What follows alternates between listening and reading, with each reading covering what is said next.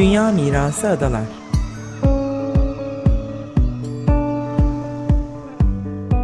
Hazırlayan ve sunanlar Derya Tolgay ve Nevin Sungur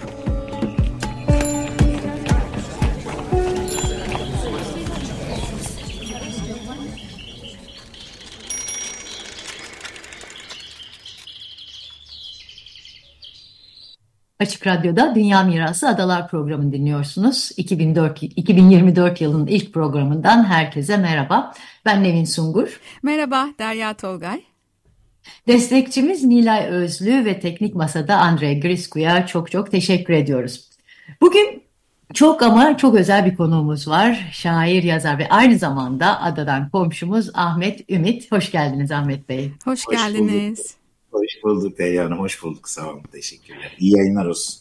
İyi, iyi yayınlar olsun. Tabii kendisini uzun uzun anlatmaya gerek yok sanıyorum. E, hepimizin bildiği gibi e, Türkiye'deki polisiye e, kitapların en güzel abisi diyebilir miyiz Ahmet Bey? Bu, bu metafor çok kullanıyoruz biliyorum ama. Şimdi e, Kendisine geçtiğimiz günlerde Alman Arkeoloji Enstitüsü tarafından arkeolog üye beratı verildi. Şimdi e, bu beratın verilmesinin nedeni de e, Kayıp Tanrılar Ülkesi kitabında Pergamon arkeolojisi, UNESCO Dünya Mirası alanları Bergama Pergamon ve Berlin arasında kültürel mirası anlattığı ve Almanya ile Türkiye arasındaki ilişkilerin tarihini çarpıcı bir dille yansıttığı için e, aldığı belirtiliyor. Öncelikle e, tebrik ediyoruz. Teşekkür ederim. Sağ olun. Şimdi bizim bugünkü programımızda e, hep gündeme getirmeye çalıştığımız e, işte ne, ne yazık ki sahip çıkamadığımız kültürel mirasımız özellikle de adaların kaybolan kültürel mirasını konuşmak. E, bu konuyu bir kez daha gündeme getirmek istiyoruz ama öncesinde Derya'nın e, bu konuda e, bu konuya dair söylemek istediği bir not var, bir e, takım haberler var. Önce Derya sen başla istersen sonrasında sohbetimize devam edelim. Tamam çok teşekkürler. Ee, Ahmet Bey, e, kainatın tüm seslerine, renklerine açık. Açık Radyo tam da sizin romanlarınızda öncelediğiniz bu çok sesliliğe, zenginliğimize alan açan bir mecra. Dolayısıyla sizi burada ağırlamak çok çok keyifli. Siz son söyleşinizde yılın sonunda adaya gidiyorum, kapanıp Ekim'e kadar romanımı yazacağım artık biraz beni görmeyeceksiniz diyorsunuz. Ama davetimizi kabul ettiniz ve ilk program e, sanırım. E, evet. Tekrardan çok teşekkürler, hoş geldiniz. Evet benim haberim pek keyifli değil. Konu Heybeliada Sanatoryumu ile ilgili. E, burası Atatürk'ün talimatıyla 1924'te Türkiye'nin ilk pandemi hastanesi olarak Heybeliada'da e, kuruluyor ve 2005'te Sağlık Bakanlığı tarafından da kapatılıyor. E, burası çok büyük bir ana alan, dönümlerce büyüklükte. Belki de dünyanın en güzel koylarından biri Çam Limanı'nı da kapsıyor, içine alıyor. Ve burası... E, bütün bu alan İslami Eğitim Merkezi oluşturulması amacıyla Eylül 2020'de Diyanet İşleri Başkanlığı'na tahsis ediliyor. E, akabinde İstanbul Tabip Odası, Mimarlar Odası, Şehir Plancılar Odası, işte Mimarlar Odası İstanbul Şubesi, İstanbul Barası Türk Taroks Derneği e, kamu yararına ve hukuka aykırı olduğunu belirterek iptal istemiyle dava açıyor. Davayı kazanıyorlar. Fakat yeni öğrendiğimiz bir haber şimdi kaymakamlıktan oradaki Çam Limanı'ndaki bir işletmeye tebligat geliyor e, ve burayı boşaltması isteniyor ve tebligatta bunu müftülüğün kullanacağı gerekçesiyle yaptığını e, belirtiyorlar. E, ben e, avukatlarla görüştüm bu davayı açanlardan e, birisiyle özellikle. E, burada o davanın e, usul hatasından dolayı kazanıldığını söyledi. E, yani koruma kurulundan dahi izin almadan apar topar girilmiş bu sürece ve onlar da bu usulsüzlüğü kullanarak davayı iptal ettirmişler. Burası tamamıyla Kültür ve Turizm Bakanlığı'na e, ait şu anda bütün buralar çok az bir kısmı milli emlakta ve tekrardan bu kılıflar uydurularak Diyanete devredilmesi veya müftülüğe kullanıma verilmesi zaten adalar koruma ma imar planları da çok muğlak ve tehlikeli. Yani adalarda da mülk transferi yaşanıyor, yaşanacak gibi. Çok dikkatli olalım. Bu konuyu önümüzdeki programlarda devam ederiz. Ben çok uzatmadan e, size bir soru sormak istiyorum ama diyorsunuz ki ödülünüzü alırken bir edebiyatçı olarak bilim insanları tarafından ödüllendirilmek benim için çok büyük bir onur. Umarım zengin tarihimize ve muhteşem arkeolojik alanlarımıza daha fazla sahip çıkarız. Çünkü geçmişine sahip çıkmayanlar bugünlerine de sahip çıkamaz diyorsunuz. Tam da bizim bu e, Heybeliada sanatoryumun da e, giriş minvalinde verince hani soru çok açık. Bugünlere sahip çıkamıyor olduğumuz aşikar. Peki biz geçmişimize sahip çıkamadığımızdan mı bugüne de sahip çıkamıyoruz. Ee, ne dersiniz Ahmet Bey? Yoksa bir resmi tarih sorunumuz falan mı var? Aslında ikisi iç içe geçiyor bence. Ee, ne yazık ki e, ideolojik bakışlar özellikle ve e, tarihi ideolojik bakış e, ve tarihe sadece kendi dinin dinin açısından bakış e, evrensel bakış açısını zedeliyor, kısıtlıyor. E, şunu demek istiyorum. Şimdi Anadolu tarihi, İstanbul tarihi ya da bizim işte bu topraklar şu anda Türkiye Cumhuriyeti'nin bulunduğu topraklara baktığımız zaman biz aslında yeryüzünün e, en benzersiz, en zengin, en derin, en kozmopolit e, tarihiyle karşı karşıyayız. E, Göbekli Tepe'den başlatırsak 12 bin yıllık bir süreçten söz edebiliriz. Bizim e, Çatal Çatalca'daki Yarımburgaz mağarasından başlatırsak 200 bin yıllık taş devri döneminden bir tarihten söz edebiliriz. Böylesine muhteşem bir tarihi var bu toprakların, bu ülkenin. Fakat mesele e, sadece kendi dinin açısından, kendi ideolojin açısından bakmaya başladığın zaman doğal olarak e, bu tarihe sınırlama getirmeye başlıyorsun. E, yani mesele bir arkeoloji bilimi, tarih bilimi açısından değil de e, işte efendim e, Türkler ve Müslümanlar sadece sınırlamasını koyduğumuz zaman çünkü Türkler ve Müslümanlar evet bu topraklarda elbette var. Bizim benim kökenim de Türk, babam da Müslüman falan. Ama ondan önce yaşanmış binlerce yıllık bir tarih var ve bu binlerce yıllık tarih aslında e, bugün bizi belirleyen tarih. Şöyle ki geçenlerde Sagalassos'ta e, enteresan bir olay oldu. E, bir e, iskelet buldular 2000 yıl öncesine ait, yaş, 2000 yıl önce yaşamış bir Sagalassoslu'nun iskeletini buldular. Onun DNA'sını aldılar ve e, şu anda kazıda çalışan bir işçiyle karşılaştılar, karşılaştırdılar.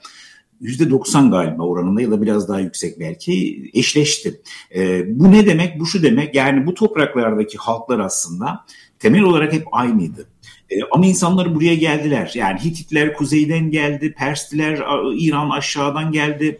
E, işte Büyük İskender e, Yunanistan'dan, Makedonya'dan e, geldi. Romalılar geldi, Selçuklular geldi, Osmanlılar geldi ama askerler geldi. Halk hep aynıydı. Tamam gelen askerler de burada kaldılar, işte kendi uygarlıklarını kattılar ve inanılmaz bir e, tarih e, bahçesi yarattılar burada gerçekten. Farkında bile varmadan bunu yaptılar. Böylesi bir zenginlikle karşı karşıyayız ama bu zenginliği biz e, maalesef e, bizim gibi değil diye, bizim gibi tırnak içinde ele alıyorum. Yani Türk ve Müslüman değil e, gibi e, değil diye reddetmek, inkar etmek, yok etmek, ortadan kaldırmak, giderek ortadan kaldırmak düşüncesine kadar ulaşılıyor ki bu da işte aslında e, biraz önce söylediğiniz gibi bir e, hem resmi ideolojinin bakış açısı, resmi bakış, ikincisi de tarihe yanlış bakış açısı, tarihi yanlış e, okumak bu. Ee, yani ben Sultan Öldürmek adlı bir kitap yazmıştım. Orada da bahsettim tarih geçmişte yaşananlar mıdır yoksa tarihçilerin anlattıkları mıdır? Soru bu. Çünkü tarihçiler yazarken bütün tarihçiler bir şekilde e, öznel davranabiliyorlar. Bundan kurtulmak gerekiyor. Neden bundan kurtulmak gerekiyor? İşte biraz önce bahsettiğiniz gibi senatoryumun ortadan kaldırılması, adalardaki pek çok kültürel mirasın ortadan kaldırılması, Türkiye'nin çok farklı yerlerinde çok kıymetli e, kültürel mirasın yok edilmesi veya yok edilmesine göz yumulması. İşte e, bu bana ödül getiren Kayıp Tanrılar ülkesinde Pergamon sunağı örneği vardır. Pergamon sunağı e, dünyanın 8. harikasıydı antik dönemde e, ve e, ne yazık ki 1878 yılında Almanlar e, Karl Humann diye bir e, yol mühendisi tarafından Almanya'ya götürüldü. Başta kaçak kazı yapıldı ama sonra satıldı yani Abdülhamit'in emriyle satıldı. O günden bu yana e, bu konuda pek bir e, büyük bir değişiklik olduğunu zan temelde büyük bir değişiklik olduğunu hala zannetmiyorum. E, maalesef e, tarihimize e, sahip çıkamıyoruz ve bunun da en büyük nedeninin ben açık söyleyeyim gerçekten bakış açısı olduğunu e, düşünüyorum. Çok haklısınız. Sizin kitaplarınızın birçoğunda zaten hep bu kültürel mirasa dayandırdığınız kurgular var ve çok büyük bir farkındalık yaratıyorsunuz buradan. Çok da seviliyorsunuz demek ki karşılığında biz bir taraftan bu, bu topraklarda yaşayan insanlar çok zengin olduğumuzun da farkındayız. Bunu talep ediyoruz ama bir gözükmeyen bir talebimiz var karşı tarafta demek ki. E, ma maalesef öyle ama en başından beri aslında biraz bu bizim tarih ilişkimiz sıkıntılıydı. Yani e, şöyle ki yani resmi ideoloji sürekli tarihin bir tarafını abartıyor. Yani tarih okullarda bizde genellikle şöyle başlar. 1071 yılında Alparslan kefenini giydi ve hani e, Anadolu'da işte e, Doğu Roma ile savaşa tutuştu diye başlar. Ama bu bin yıl yani geride 12 bin yıl düşünürseniz 11 bin yıllık bir geçmiş var. Ama resmi ideolojinin dışında biz de yani ben sol kökenli bir insan. Solcular olarak da o tarihe çok sahip çıktığımızı zannetmiyorum. Yani bununla çok ilgilenmedik. Yani ülkenin, e, ülkemizin ne yazık ki entelektüeli aydını da bu konuyla çok fazla ilgilenmiş e, değil. Yani bu muhteşem aslında çok bugünümüzü belirleyen bir anlayıştan söz ediyorum. Hani ya evet bu gerçekten şahane bir tarihimiz var arkadaşlar veya benzersiz falan. Bu değil aslında. O tarih bizim bugünümüzü belirliyor. Yani mesela kul kültürü Kul kültürü dediğimiz şey aslında sadece Osmanlı'ya özgü bir şey değil. Kul kültürü Selçuklu'ya özgü bir şey. Kul kültürü Doğu Roma'ya özgü bir şey. Roma'ya özgü bir şey. Hititlere özgü bir şey. Çünkü buradaki bütün krallar, imparatorlar ve padişahlar kendi sözlerini söylerken yetkiyi Tanrı'dan, o zamanın Tanrısı kimse yani Hititlerde bu Teşuk'tu, Roma'da Jüpiter'de örneğin, e, Antik Yunan'da e, Zeus'tu, işte bizde artık ya da Doğu Roma'da işte İsa'dan aldıklarını söylüyorlardı yetkiyi. Bizimkiler ise e, zillullah yani Allah'ın yeryüzündeki gölgesi olduğunu söylüyordu padişahlar. Yani bir kul kültürü var burada. Yani aşağı 4000 e, yıldır aşağı yukarı e, bir kul kültürü var ve bugün aslında Türkiye'de yaşadığımız şey işte bu kul kültürü zaten. Yani hani hmm. işte seçimler böyle oluyor? İnsanlar niye itiraz etmiyor? Biraz önce aslında söylediğiniz şey itiraz ediyoruz ama biz çok az bir kesim itiraz ediyoruz. Halkın çok dumurunda değil. Yıllar önce Adıyaman'a gitmiştim biliyorsunuz Adıyaman'da Nemrut Dağı var. Evet. Çok muhteşem orası da yani arkeolojik açısından. Ee, Arkeoloji Müzesi müdürüyle konuştum. Adam ağlayarak anlattı bana. Ahmet Bey dedi. E, adam tarlayı kazıyor. Samsat vardı orada çünkü antik bir kent. E, tarlayı kazarken şey buluyor. Bir, çok kıymetli bir heykel buluyor ve bunu parçalıyor. Çünkü bunu put diyor onun. Şeyhi diyor ki bu put. Yani bu Tanrı'ya şirk koşma, Allah'a şirk koşmaktır diyor. Ya yani halkın çok umurunda değil. E, evet biz anlatıyoruz ve bunun çok yani bu sadece bir gezi alanı değil, bu sadece bir turizm meselesi değil. Bu aslında başlı başına bizim kimliğimizi belirleyen, ülke olarak, vatandaş olarak, yurttaş olarak kimliğimizi belirleyen bir şey olduğunu anlatıyoruz ama e, işte dediğim gibi zaten siyasiler şu anda açık bir şekilde bir e, ideolojik bir e, hat var, ideolojik bir çizgi var. Bu çizgiyle bir şeyler yapılmaya çalışıyor. E, ama halkın zaten ben de umurunda olduğunu zannetmiyorum. Umurunda olanlar da farkına varanlar da çok satmaya çalışıyorlar. Define kaçakçılığı yapıyorlar. Evet. Yani kusura bakmayın biraz karamsar tatlı ama yo, gerçeği söylemek lazım. Yani halk belirlemesi yapmanın bir anlamı yok. Ama dediğim gibi ya sorun bu insanlara doğru bir tarih anlayışı verilmediği için tarih hep goy goy, demagoji, hemaset, Türk'ün Türkiye propagandası olduğu için maalesef sonuç bu oluyor. Hı hı. E, adaya gelelim isterseniz. E, Nevin e, sen soru sormak ister misin? Aa, Nevin düştü mü acaba? Yok yok buradayım. Ha, buradasın. buradayım. Tamam. Ha, burada. Ben devam şey... edebilirim. Çok çok sorun var. Fark ya şey e, siz de Ahmet Bey daha önce Adalı Dergisi için e, bir söyleşi yaptığımızda e, Buradan adaya da bağlamak istiyorum. O zaman şey demiştiniz bu yetimhanenin halinden konuşurken e, simgesel olarak bizim çok kültürlülüğümüzün maalesef yıkılmış halini gösteriyor demiştiniz. Yani e, hani onu e, aslında bütün bu anlattıklarınız yani bir, bir taraftan tabii demin saydıklarınızın yanı sıra rantı da eklemek gerekiyor biraz e, o tarih algısının nasıl e, yozlaştığını ve yok olduğunu e, anlatmak için. Şimdi adaya e, gelirsek eğer yani adadaki e, siz de pandemiden beri adada yaşıyorsunuz. E, acaba buradaki gözlemleriniz nasıl? Yani aynı karamsarlık maalesef e, ada için de geçerli. Yani teker teker özellikle bu son e, planlar, imar planları meselesiyle birçok yer tehdit altında. Yani bu, bu yerler aslında sadece arazi ya da bina olarak bakmak da çok yanlış. Yani bunlar hepsi e, işte yetimhanede olduğu gibi bir e, birikmiş bir kültürün temsilcileri bugüne gelen değil mi? Hafızamız. Evet. Tabii tabii. E, ben ada, ada aslında tabii e, şanslı aslında bir açıdan. Yani yoğun bir saldırı altında işte görüyoruz. Biraz önce anlatılan olay da öyle gösteriyor. Yeni imar planı da onu gösteriyor. Ağızlarını sulandırıyor bu insanların. E, ama yine de yani Türkiye'nin geneline baktığımızda adada belli bir koruma e, kalkanının olduğunu görüyoruz. Ama aynı zamanda bahsettiğiniz burada çok önemli e, anıtlar var. Çok muhteşem anıtlar var. Adanın kendisi başlı başına zaten bir e, sit alanı. E, ayrıca da simgesel olarak ben hep öyle söylüyorum. Her şeye rağmen son İstanbul. E, son İstanbul ne demek? E, onu da biraz açalım isterseniz. Bence ne demek? Şimdi baktığımız zaman biz bu şehre e, 330 yılında, milattan sonra 330 yılında Roma'nın başkenti oluyor. Doğu Roma'nın değil, Roma'nın başkenti oluyor. Konstantin e, Roma başkenti olarak buraya taşıyor. Roma şehrin değil, buraya geliyor ve onun ismiyle daha sonra anılacak. Konstantinopolis olacak. E, ve daha sonra bildiğiniz gibi 1453'te e, Fatih Sultan bin küsur yıl sonra Fatih Sultan Mehmet tarafından e, fethedilecek. Ama her iki e, biri bir imparator ve bir padişah ikisi de aslında bu şehre kimliğini kazandıran iki büyük hükümdar olduğunu düşünüyorum. Bunların özellikleri şuydu temel olarak. Kozmopolit, çok kültürlü bir şehir, başkent yaratmak. İkisinde de bu vardı ve bütün imparatorluğun olanaklarını bunun için e, harcadılar. Dolayısıyla İstanbul dediğimiz zaman e, benim aklıma gelen bu çok kültürlülüktür. Bu çok kültürlülüğün de hayatın her alanında e, hem dini olarak hem yaşam biçimi olarak hem dil olarak e, hem binaların e, şekli olarak yapımı olarak yaşaması. Bugün bunun en yoğun olarak yaşandığı her şeye rağmen o yer bence İstanbul'da son İstanbul dediğimiz adalar kaldı.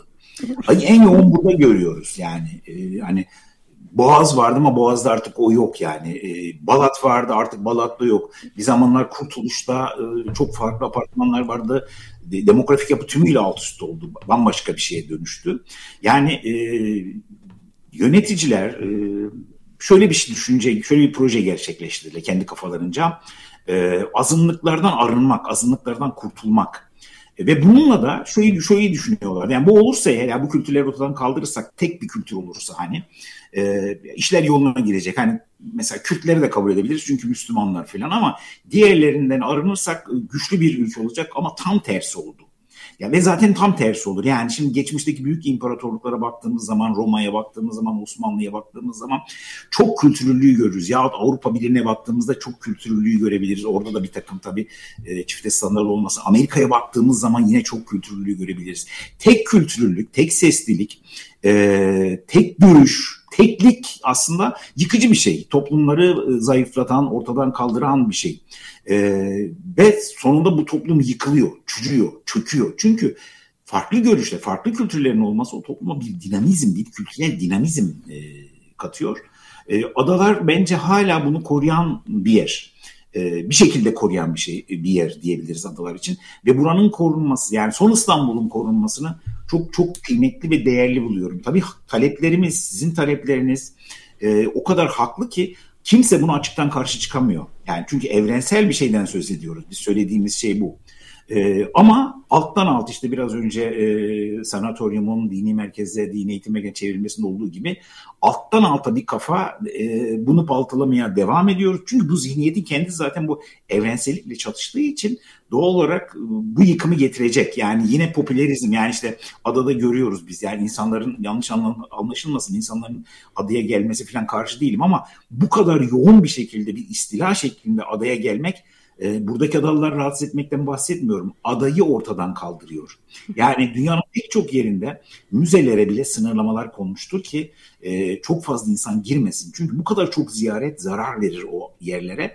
Ama bugün e, farklı partilerden e, belediyeler aynı şeyi yapmaya devam ediyorlar. Yani kendi oy kazanmaları uğruna en kıymetli, ülkenin en kıymetli, en değerli alanlarını, biricik, unik olan alanlarını maalesef baltalamaya devam ediyorlar. Orada da işte sizler gibi, e, bizler gibi insanlar e, bunu anlatmaya çalışıyoruz. Bunun mücadelesini vermeye çalışıyoruz. Ve vermeye devam edeceğiz. Tabii Ahmet Bey, e, lafınızı kestim. Ama son İstanbul'la kesmiş olayım. Şimdi biz aşağı yukarı 7 senedir bu radyo programını yapıyoruz. İşte 8 senedir de e, bir e, dayanışma grubu bir girişim olarak adaların UNESCO miras listesine girebilmesi için gönüllü olarak çalışıyoruz hepimiz. Ve hep vurguladığımız son İstanbul. Şimdi sizden de bu son İstanbul'u duymak şahane geldi. ben bu son İstanbul'u birazcık soru olarak söyleyeceğim ama e, demin söylediğinize de bir iki ekleme yapmak istiyorum. E, bu hem Osmanlı'nın son dönem modernleşme çabaları hem e, erken cumhuriyetin e, o e, bütün anıtsal yapılarını adalarda görüyoruz. Yani henüz tahrip olmamış İstanbul gibi kaybetmediğimiz. İşte bunlar ne? Elan Ticaret Lisesi'ni görüyoruz. Çok çok önemli okulunu. Ee, Bahriye Mektebi'ni görüyoruz. Çok önemli sanatoryumu görüyoruz. Ee, Büyükada e, Rum Yetimhanesi'ni görüyoruz. E, yani ruhban okulunu görüyoruz fakat hepsi kapalı. Hepsi köhneleşmeye bırakılmış durumda. Yani bir cins sizin dediğiniz gibi e, biz zaten o göçü gerçekleştirdik. Burada yaşayan zenginliklerimizi, farklı etnik grupları yolladık. Şimdi mekanlarını da adeta yok ederek yeni imar planlarıyla sanki başka bir şey oluşturacağız orada. Yani bizi tedirgin eden durum bu. Son zenginliğimizi de çölleşerek vermek. Ee, belki buradan e, siz güzel bir roman çıkaracaksınız. Hatta elimizde çok güzel de bir e, Aya Nikola'da bulunan bir hazine var. E, oradan başlayarak ne dersiniz? Şu anda İstanbul Arkeoloji Müzesi'nde görülebilir bu hazine onu da söyleyelim. Nasıl ya? E, aslında adalar hakkında elbette yazmayı çok isterim. Çünkü adayı e, çok seviyorum. Yani burayı gerçekten çok seviyorum. Tuhaf bir şekilde seviyorum. Onu da anlatayım isterseniz. Benim Gaziantep'te doğdum ben ama e, Gaziantep'te şehirde yaşıyoruz biz. Şehirli bir aileyiz. Fakat e, dedemin böyle büyük bir bahçesi vardı. Dutluk diyoruz biz. İnanılmaz güzel yani. İçinde her türlü meyveler var falan böyle. İşte bir sulama şeyi var, e, havuzu var. Yüzmek için değil ama sulamak için kullanılan falan bir şey. Ben adaya geldiğim zaman, e, şimdi oturduğum evi kiraladığım zaman bir sabah kalktım ve kendimi orada hissettim. Yani bir bahçenin içindeyim ondan sonra ve bu adeta benim çocukluğuma geri dönüşüm. Yani 1100 kilometre uzakta doğdum buradan ama çocukluğuma geri, kendimi orada hissettim. Yani inanılmaz bir şeydi bu benim için. O yüzden kendimi bulduğum bir yer. Ama e, kendimi tam olarak adalı hissetmem için bizim yazarların bir şeyi vardır. E, hani var ya o atasözü e, insanın doğduğu yer değil duyduğu yer diye. Yazarlar için bu e, deyimi biz şöyle değiştiriyoruz. Doğduğun yer değil, doyduğun yer de değil, yazdığın yer. Yazdığımız yer bizim, bizim memleketimiz. Yani Moskova'yı yazdım. Ben bir ölçüde Moskovalıyım. İstanbul'u çok yazdım elbette İstanbulluyum. Berlin'i yazdım. Şimdi biraz Berlinliyim. Ama adalı olmak için adayı yazmam lazım. Bu benim aynı zamanda hem e, zevkim hem e, görevim. Yani burayı anlatmam gerekiyor. Şöyle anlatmam gerekiyor. O kadar çaresiziz ki yani ileride bir gün bir şey olursa umarım hiç olmaz. En azından bu binaları anlatalım ki bir tür romanın içerisinde kalsın ki insanlar bilsinler bunu. Yani e, ve bu inanın bana o kadar acı ki ben Beyoğlu Rapsodisi kitabını yazmıştım. Beyoğlu Rapsodisi'ni yazdığım zaman beni şöyle eleştirenler çıkmıştı. Ya Ahmet bu bir roman ama aynı zamanda binaların dökümünü vermişsin kardeşim. Tek tek bu ne kayıt etmişsin hepsi dediler. Ee, ve o zaman biraz tereddüde kapılmıştım. Acaba yanlış mı yaptım? Ama sonra emek sineması artık yok ve yanlış yapmadığımı anladım. Yani yok oluyor bunlar. Ve bunların gelecek kuşakları en azından bunları yok olduğunda en azından umarım yok olmaz ama en azından sinemalarda, filmlerde böyle bir şeyi görmesi lazım. Gelecek kuşaklara bunları e, anlatmamız lazım. Çok acayip bir e, dönemden geçiyoruz. İnanılmaz bir e, dönemden geçiyoruz.